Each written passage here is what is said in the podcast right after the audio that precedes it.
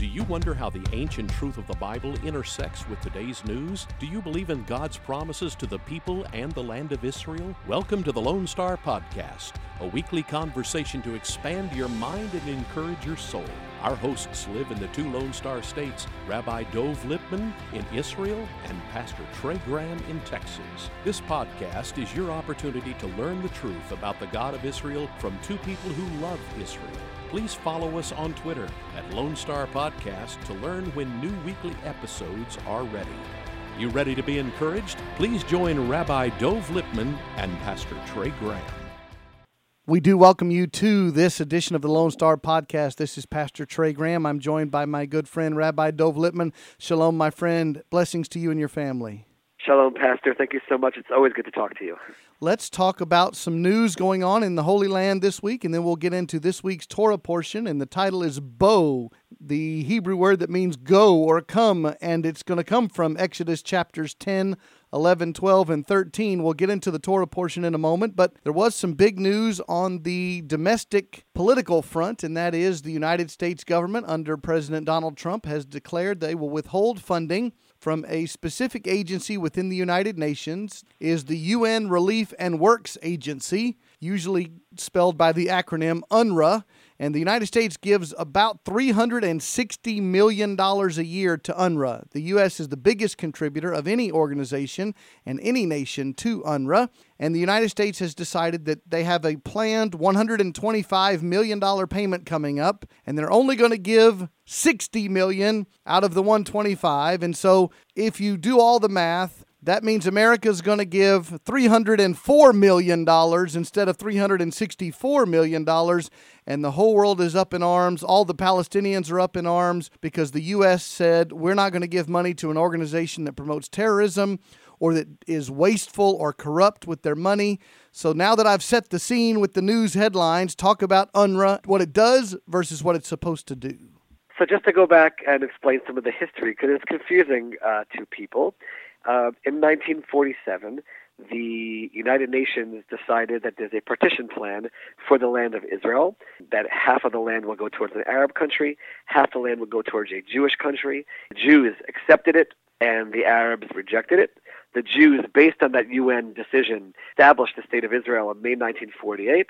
The Arabs not only rejected it, but attacked this new state from all sides. During that war, there are people who became refugees that lived in different places uh, in Israel. And as can happen in war, people are fighting against each other, and the Jewish state is fighting for its life. And people ended up fleeing, and they became refugees. The UN has an establishment for refugees, and they established a special one just for the Palestinian refugees. That's one thing which people have to ask themselves. Why do the Palestinians, there are refugees all around the world from conflicts that happens, why, there, there have been Jewish refugees in history, there are Christian refugees in history, and there's a special organization just for the Palestinian refugees. And the worst part about the situation for the refugees is that they've preserved them as refugees from one generation to the next and to the next. We have a third generation right now where they're given refugee status. That never happens anywhere in the world. You're a refugee for one generation. The first people that flee are refugees. Their children don't become refugees, and it's time to start settling yourselves in a new way, in a new place, and try to figure things out. These Palestinians have been kept as refugees by the UN and by the international community just to be able to keep this conflict with Israel going, to say that Israel uh, has created this refugee problem and let's just pour huge amounts of money into the system just to keep them as refugees. And as you said, when you keep people as refugees, that puts them in a state of hopelessness and in a state of uh, animosity towards Israel. It promotes terrorism. And we in Israel are, are thrilled that someone is standing up and taking a stand against this and is starting the process of defunding an organization which is not helping anyone. It's just keeping people as refugees. It's just preserving conflict. And we thank God that the United States is waking up to this and is making the kinds of decisions that they're making. And I, I think you're right, uh, Pastor, that people don't know uh, very much about this. And do Americans know how much of their taxpayer money is flowing in to these refugees for a few generations and is breeding terrorism? And these are not American values. And uh, Americans should be there to help people pick themselves up and get their lives started again, not preserve them as refugees and put them in a situation where they are incited towards uh, terrorism. So we, we certainly applaud it, and this is a continuation of the blessings that we've seen recently in terms of decisions that are being made towards Israel and towards uh, those who hate Israel. The Israeli ambassador to the United Nations, his name is Danny Danon. His quote is UNRWA has proven time and again to be an agency that misuses the humanitarian aid of the international community and instead supports anti Israel propaganda, perpetuates the plight of Palestinian refugees, and encourages hate. He also says that just over the last year alone, UNRWA officials were elected to the leadership of Hamas in the Gaza Strip. UNRWA schools denied the existence of Israel, and terror tunnels were dug under UNRWA facilities. It's time for this absurdity to end and for humanitarian funds to be directed toward their intended purpose the welfare of refugees. And again, that was the quote from Israeli ambassador to the United Nations, Danny Danon, a friend of ours, a, a, man who's spoken here at our church home in Texas. And one of the things that I want our listeners to remember is as people who love the Bible, who love God, we don't desire suffering for any group of people. We don't hate any specific people. We hate ideologies that are evil. We hate ideologies that devalue life.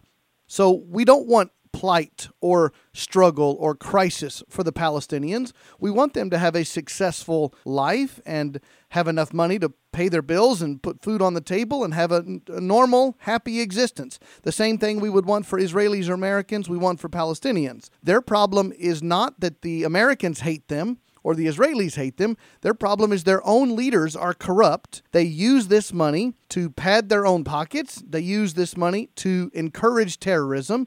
We've talked on the podcast previously about using Palestinian Authority funding to either pay the salaries of terrorists who are in jail or give a severance package to the families of the terrorists who are killed in the act of committing terror. And so I want our listeners to understand we don't hate people. We don't desire suffering for people. We just want leaders to do what is right and be honest, and we don't want American taxpayer money used for encouraging terrorism. And that's the key point, which we talk about all the time, or try to speak about all the time, to show that Israel is not interested in seeing anybody suffer. Israel would love to see this conflict resolved, would love to see refugees have homes, uh, would love to see a United Nations that really fulfills its mandate, which is to help people instead of preserve conflict or choose sides and, and be so anti Israel. And we would like to see nothing more than that. That's why we're the only country in the Middle East that preserves freedom of worship for all faiths 20% of our population is Arab, and we strive that they should have uh, equal lives uh, to the rest of Israeli society and we're the only country in the Middle East uh, which has that. And again, this is all part of you know narratives are important, and the stories that people tell are important, and it's very important that people who are listening understand what Israel truly is and what ideologies, as you said it, are driving keeping people as refugees and giving people lack of a future and lack of a hope. And when you think about the billions of dollars that have flown into these organizations over the last few decades, billions of dollars and all it's done is preserve people in poverty and with no future instead of building them an economy and building them homes and building them hospitals and schools. This is what this is about, and Israel would like to see nothing more than a, a shift. And then, of course, I, I imagine Americans would be thrilled to see that their money is going to help people. But at the moment, uh, it's going to hurt people, going to hurt Israel, and going towards hurting Palestinians. And that's a real shame, and that's why we, we're so proud of the decision and we celebrate the decision, not because we don't want to help people, specifically because we do want to help people, and this money was just hurting them and just hurting us. We do thank our president, Mr. Trump, for being careful about where American taxpayer money is going. And Ambassador to the UN, Nikki Haley, saying we want to have accountability for our funding. We want to know that it's being used for purposes that are in accordance with American values. And I think this is another good decision. Not all of Mr. Trump's decisions have been good, let's be honest, but I believe this is a good one. And the use of taxpayer money should encourage the education, the welfare, the advancement of peoples, and not continue to keep them in poverty or in bondage. And so I appreciate this action done by Mr. Trump and the American administration. And Rabbi, let's turn our attention to this week's scriptures. You and I gather together every week to discuss the Parashah, the weekly Torah portion from the Bible that Jews have been studying together every Shabbat for over 2,000 years. This week's Torah portion picked up, of course, from last week when we began talking about the plagues in Egypt, when God led Moses and his brother Aaron to go to the Pharaoh, the ruler of Egypt, and demand that the slaves who were the Israelites in Egypt be released from captivity. The Pharaoh said no, as we read in the early chapters of Exodus. The Pharaoh hardened his heart. He was rebellious. He was stubborn against the Lord. And so, what happened is the Lord promised that there will be consequences for your disobedience. There will be consequences for your refusal to listen to the one true God. And what did the Lord do? As Pharaoh was refusing to obey, the Lord sent plagues. And we went over the first seven of the plagues in the chapters that we discussed last week.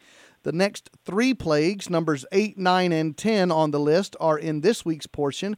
Again, the title for this week is Bo, B O, as you will write it in English, and it means to come or to enter. And the 8, 9, and 10 plagues cover locusts, darkness, and the death of the firstborn. And so, before we get into the specifics of them, Rabbi, last week we brought you some new information, you said, about how the plagues were specifically targeted to the false gods and goddesses of the Egyptians, and how the one true God, the God of Abraham, Isaac, and Jacob, demonstrated his sovereignty over all the false gods. Pick up the story at that point. We have the last three plagues, as you mentioned, and certainly the last one is the death of the firstborn, which actually reaches to Pharaoh himself. And all of this builds up to the Exodus. This is the Torah portion where the Exodus actually takes place, where Pharaoh calls Moses and says, just get out of here. And the people of Israel get to pick up and leave. And, and everything, you know, every year we have the holiday of Passover. We have the Passover Seder where we sit and we tell this story. This is the moment when the people of Israel were essentially born, where we emerged from this slavery and this persecution, and we emerged as a proud nation, recognizing God, even though we had failings while we were in Egypt. Many of them fell, fell towards pagan worship. Here we embrace God and we make our way out, and we have the entire portion here describes those last few plagues and then the actual exodus itself where the people leave this incredible incredible moment which we view as much more than just a physical uh, leaving from a land of egypt but it's a people who are spiritually freed from this polluted environment and freed to become spiritual and close to god eventually bringing them in a few portions to sinai itself and uh, it's also a portion where we see the people of Israel get their first laws uh, of worship. Uh, and therefore, the understanding, uh, as we've talked about in the past, Pastor, that freedom doesn't mean freedom to just go do whatever you want to do, but it's freedom to become who you're supposed to be. And that's a person who is uh, worshiping God and lives a life based on the tenets that God has set forth in our faith. We said that this week's Torah portion covers Exodus chapters 10, 11, 12, and the beginning of 13. And as we said, the last three plagues, number 8 and number 9, occur in chapter 10. Locusts that take over the sky and they begin to kill all the crops, all the plants, therefore, all the food for the Egyptians. And that is a demonstration of God's authority over Nut, N U T, the sky goddess, and Osiris, the god of crops and fertility. And then plague number nine is also in chapter 10 the darkness. The sky goes dark. Well, that's a refutation of the Egyptian false god with the title Re, R E, which was the sun god, and another sun god named Horus and Hathor, which is a sky goddess. And then we move to number 10, which is in Exodus chapter 11, as you mentioned, the death of the firstborn. And there were gods named Men, the god of reproduction, and Heket, the god who attended women at childbirth, Isis, the goddess who protected children. These were the false gods of the Egyptians. But not only that, the Egyptian people were taught, very much like the North Korean people are taught in our world today, that their leader was a god, and therefore the firstborn son of their leader is a god. So the destruction of these gods, including the firstborn child in the household of Pharaoh, was a demonstration that you will not see a new God who is a man with the title Pharaoh. You will be able to witness who the one true God is. And we want to get into the Passover story, of course, because it's the most important thing. But I do want you to comment, Rabbi, on the fact that even the Egyptian people began to respect Moses and they began to see truth. When their false gods were defeated and the one true God of Abraham, Isaac, and Jacob were victorious, even the Egyptian people began to recognize this. And that was one of the goals, uh, Pastor, of the plagues. Um, very often people misunderstand this. The goal was not punitive in the sense of a vengeful God who's out to just punish people. There is a positive dimension and goal, which is that even the Egyptians uh, will recognize God. And this is a very important point. And by the way, according to our tradition, there are many Egyptians who actually uh, joined the Jewish people uh, during their exodus. That's a whole other story. But just the notion of trying to wean the entire world off of pagan worship. This is a mission which all of us have. Uh, certainly, when we talk about the people of Israel being a light unto the nations, that's the goal. Is that we should bring a world to a place where they all come together and recognize God. The Hebrew words are uh, "Vahaya Hashem lemelech al kol haaretz." Bayom hahu yiyeh Hashem echad u'shemo echad. The day will come when God will be king uh, over the entire world, and, and, everyone will recognize God together. So, therefore, that's a very important dimension of everything that happens here uh, during the story. Is of course it was to inspire the people of Israel. Of course, it was able to enable them to leave from bondage, but it was also that the Egyptians uh, should learn about uh, this God as well. And if you remember, in the very beginning of the story, Pharaoh actually said, "Who is this God that I should listen to him? I don't know him." That was very much the challenge and therefore a huge part of these plagues, and especially what you've taught us, Pastor, about how it's you know knocking away these ten gods of Egypt, was to teach the Egyptians themselves about the one true God, and that reaches its climax in this portion as the Egyptians go to Pharaoh and say, "What are you doing? How are you doing this to us? It's clear to us." And Pharaoh still holds out, but the people themselves uh, certainly recognize that one God, as was the stated goal of these plagues. So let's talk about the Passover event. Pesach is the holiday, the noun in Hebrew that means to pass over, and it comes from Exodus 12 regarding this 10th plague, where the Lord said, Take an unblemished lamb, a spotless male one year old lamb, and sacrifice it as an offering unto the Lord. Take the blood of the lamb, put it on the doorposts of your home and on the lintel, the top frame of the door, and then death will come Death will come to all the homes who do not have the blood of the Lamb, and death will pass over the homes that have the blood of the Lamb. So today, our Jewish friends and many Christians, as we do in our household, we celebrate Passover together, and it's a remembrance that the Lord kept his promise. We've said it, Rabbi, in this podcast a number of times. The Lord made a covenant promise, an everlasting promise to Abraham, Isaac, and Jacob and if the Lord lets the people of Israel be killed, either in the famine in the land of Canaan, as slaves in Egypt, during the Exodus, if the Egyptian army tracks them down and kills them, if the Lord allows the Israelites to be killed, then he breaks his promise to be an everlasting covenant God. So the Lord has to preserve life, and he does, and he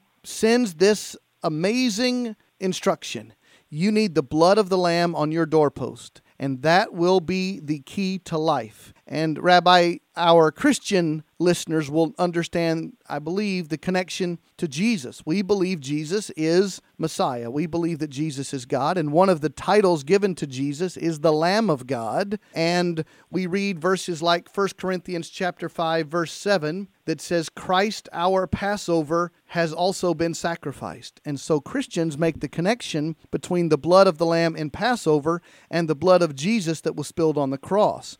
Now I know that's not a religious tradition for the Jewish people, but our Christian teaching comes from the importance of Passover as the Israelites were protected by the Lord. And then the next step we read in the New Testament about Jesus, his blood being shed, and those who have the blood of Jesus or a relationship with Jesus have life. And so that's how our teaching connects the dots together. It always amazes me when I see how uh, other faiths, in this case the Christian faith, take something from uh, the Bible and how it, uh, it applies in their faiths. For us, the, the story of Passover is very much, first of all, that term Passover.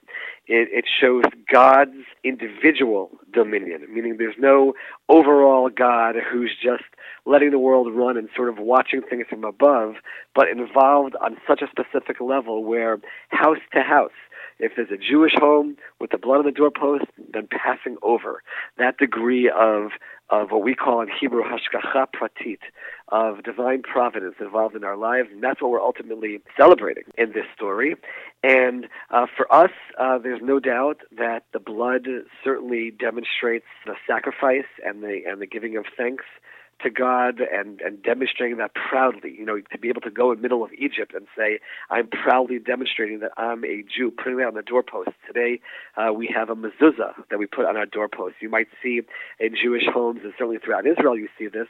Uh, there's a little box on the doorpost, and there's a parchment in there with some very uh, key holy texts the idea that we're we're proud, we're out there, we're no longer in a state of persecution, we're no longer in a state of fear. We have God on our side who passes over our homes and provides us with protection. And the night of Passover is called a Leil Shimurim, a night of God's guarding over us, where we feel uh, comfortable. There are even certain prayers that we usually say when we go to sleep at night, which you don't even say uh, on those nights, or some have accustomed not to, because God's going to protect us uh, anyway, because it's such a special night. That's the ultimate celebration when you can come out right and say, uh, "This is who I am. I'm, I'm, I'm proud to be a Jew. I'm proud to be a person of faith." Uh, I'm proud to be a person who stands up and gives thanks to the Lord. And, and this is something which, you know, we live in a world today where you know, sometimes people are afraid of being mocked for uh, their religious faith. There's certainly an attack on religion in, in all kinds of places in the world. We especially have this issue on college campuses that students have, and and to try to build them up to the point where they can be proud and say, "I'm a proud Jew. I'm a proud supporter of Israel." To have that kind of pride uh, and, and strength of conviction. That's very much what we take uh, from that episode of taking the blood, putting on the doorpost, and making that very clear statement. And the moment you do that, then the response is that divine providence, is that God in, involved in your life, and, and you actually start seeing that uh, much more. The moment you can be out there and be proud and be strong in that conviction, it makes it a lot easier to see God involved in your life as well. And just to make a few more connections for our Christian audience to the teaching we're getting from Exodus chapter 12, when Christian churches have what they call communion or the Last Supper or the Lord's Supper, that is a remembrance of a story that takes place in the Gospels on the night before Jesus goes to the cross. So Christians call the day that Jesus goes to the cross Good Friday, and the day before that would be Thursday evening. And the Gospels tell us that Jesus gathers with his disciples and he has the Passover meal. So the Last Supper or the Lord's Supper was Jesus, the Jewish man who celebrated Passover every year of his life with his Jewish disciples taking the Passover. He takes the unleavened bread and the cups of wine that are part of the Passover meal, which is called Seder the Hebrew word that means order, because there's a very specific order to the meal, and that is the meal that many Christian churches now know of as the Lord's Supper, but they may not connect it back to its origin, which was the Passover meal. Rabbi, you know in our church, because you've been here, that we have a mezuzah on the front door of our Christian church in Texas. And I don't know how common that is for churches, but we do because of the commandment to, to put the word of God on the doorposts of your heart, as it says in Deuteronomy 6, and the blood of the Lamb on your doorposts here in Exodus chapter 12. I also want our listeners to understand for the Christian audience that when the instructions given in Exodus 12 to have an unblemished male goat or sheep, we believe Jesus was sinless. He was unblemished. And so, again, that's how we connect the dots for these things. And, Rabbi, I want to ask you to talk about how important it is for the Passover meal to always be reminded that God makes his covenant. And if you will seek the one God the God of Abraham, Isaac, and Jacob, you will find life. If you reject him and seek after all the false gods from the list of the Egyptians or from the list of 21st century America, there's no life in a false God. There's life in the one true God. I think to myself all the time, you're thinking about 2,000 years that the people of Israel were in exile, and every single one of those years, they sat down wherever they were, sometimes in the worst of circumstances, just in more modern history, in concentration camps, go further back in in in situations of pogroms and and just the worst possible scenarios. And they had a Passover Seder. They had a Passover Seder every single year, told the story, talked about God keeping his covenant, God keeping his promise, God bringing the people of Israel out, eventually to Sinai, eventually to the land of Israel. And it was a strength of belief and faith, which without a doubt kept them going for all 2,000 years. And if without that, had we not had that connection to the story and not talked about God keeping his covenant, I don't think we would have lasted for those 2,000 years. But we held out. And by the way, the last words in the Passover Seder, we say, L'shana haba Yerushalayim, next year in Jerusalem. People were in the most impossible circumstances. How could next year in Jerusalem? But if you believe in God and you understand God's capabilities and obviously the omniscient power, then it can happen next year in Jerusalem. And sure enough, it has actually happened. And now, when we sit down and celebrate Passover in Israel, and the people who do so in Jerusalem, uh, you just see how everything comes full circle and all the promises have come true. But you have to have that belief. You have to know that the Word of God will come true. In our time, it's so much easier, Pastor. You know that. You come to Israel and you see it. It's so much easier than the people who, who lived in darkness for all those years, but they lived in physical darkness but they had that spiritual light with them, and that kept them going. And now today, we're the ones who are really enjoying the fruits of, of that faith and that conviction as all these prophecies are actually coming true. But it all goes back to this story where God made a promise, and even though the people were in such darkness in Egypt with no possible hope. How are you going to leave a land where you have this Pharaoh who, like you said, is a divine figure and has you enclosed in this iron curtain? There's no place to go.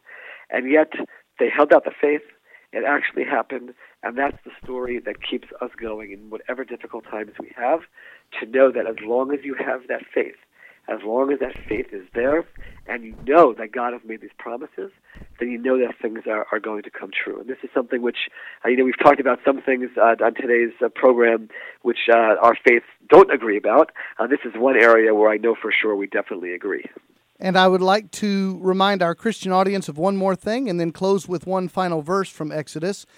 For those who are followers of Jesus and believe that he is the Son of God, remember he was a Jewish man who lived in the Jewish land of Israel. The story of the Exodus takes place about 1400 years before the earthly life of Jesus. So if God breaks his promise to the Jewish people in 1400 BC, then Jesus is not born to the Jewish family in the house of Mary and Joseph in Bethlehem 1400 years later, and we don't have a Jesus to follow. So there are many, many connection points here in the story of the Passover from the, this week's Torah portion to Jews, obviously, but also to those who follow Jesus. And Rabbi, I want to finish with one of the last verses of this week's Torah portion. It comes from Exodus chapter 13, verse 14. And it shall be when your son asks you in time to come, saying, What is this? Then you shall say to him with a powerful hand, The Lord brought us out of Egypt from the house of slavery. So I ask you, as a Bible teacher, a rabbi, but also a father, the importance of teaching the next generation of God's past faithfulness. So it's very possible that, that people um, in the Christian faith aren't familiar with this. But when I talked about our Passover Seder and sitting down around the table, there are actually rules about how that Seder is run, including that it has to be done in question and answer form. The children ask questions, the parents give the answers. If there are no children there, somebody asks the questions. There has to be that dialogue. And this is the night where so many things are done. We have many rules and also customs that are related to engaging the children, and it's always viewed as the night to give over our traditions. It's the night where there really is this connection between parent and child, child to parent. And I can tell you, growing up as a child, always looked forward to that experience. Especially, I had my grandparents who would uh, join us for the Seder, or we would go to them, and just to have those moments of of connection and realizing that you're part of a chain of faith and a chain of tradition, and you're just a link in that chain. And the idea that it's been told from generation to generation, meaning I know for a fact that from my father to his father and going all the way back and goes all the way back a few thousand years to the story of the Exodus, the story has been told. And that's the most powerful element there could be. And I hope that uh, even if you don't have the tradition of a Passover Seder in your faith, certainly to take advantage of moments and create moments where you have those kinds of events, meals, discussions, where parents are actually conveying their faith to their children. You can't just assume that it's going to happen by osmosis. It's not just going to happen uh, by them hopefully observing what we do. There has to be an actual teaching, actual conversation, opening up the channels of dialogue so that children can ask their questions and that parents can teach them. And this is very, very central to the Jewish faith and very central, exactly the verses uh, that you pointed out. And by the way, it actually says in some of the verses that you should speak to the ears of your children. And some of the commentaries ask, why to the ears? That's a that's a strange thing to say. Of course, you're speaking uh, to their ears. What other part of their body would you be speaking to? And those commentaries explain when it says their ears, it means even to infants little children who don't even can't comprehend anything. We have to start teaching our faith from the youngest of ages, even when you're really just speaking to their ears. It's just sound waves. It's not even processing, but there's a soul which is observing everything, and therefore, from the earliest moments uh, of a child's life, we want to be in a position where we're conveying to them, we're teaching to them, and then as they get older, you can actually have uh, real conversations and real discourse, and that's something which is an essential part of the Exodus story and an essential part of the Passover Seder. And I have to imagine uh, that this is uh, central to, to your faith as well in terms of transferring the, the tenets of the faith to the next generation. That's our calling as parents, as grandparents, to teach the next generation who the true God is, the God of Abraham, Isaac, and Jacob. We have the privilege on the Lone Star podcast here to study the Word of God together. It's always a joy to study the Torah with my rabbi friend, Dov Lipman. I encourage our Jewish and Christian listeners to read the parashah, the portion this week with the title Bo, coming from Exodus chapters 10 through 13. Rabbi, I wish you a wonderful Shabbat. Blessings to you and your family, and thank you for spending this time with me today. Thank you so much, Pastor. Shabbat Shalom to you, and Shabbat Shalom to all the listeners. Thank you for joining us for the Lone Star Podcast. Follow us on Twitter at Lone Star Podcast to learn when new episodes are ready. Please join Rabbi Dov Lipman and Pastor Trey Graham next time to expand your mind and encourage your soul. May the Lord bless you and draw you to Himself this week.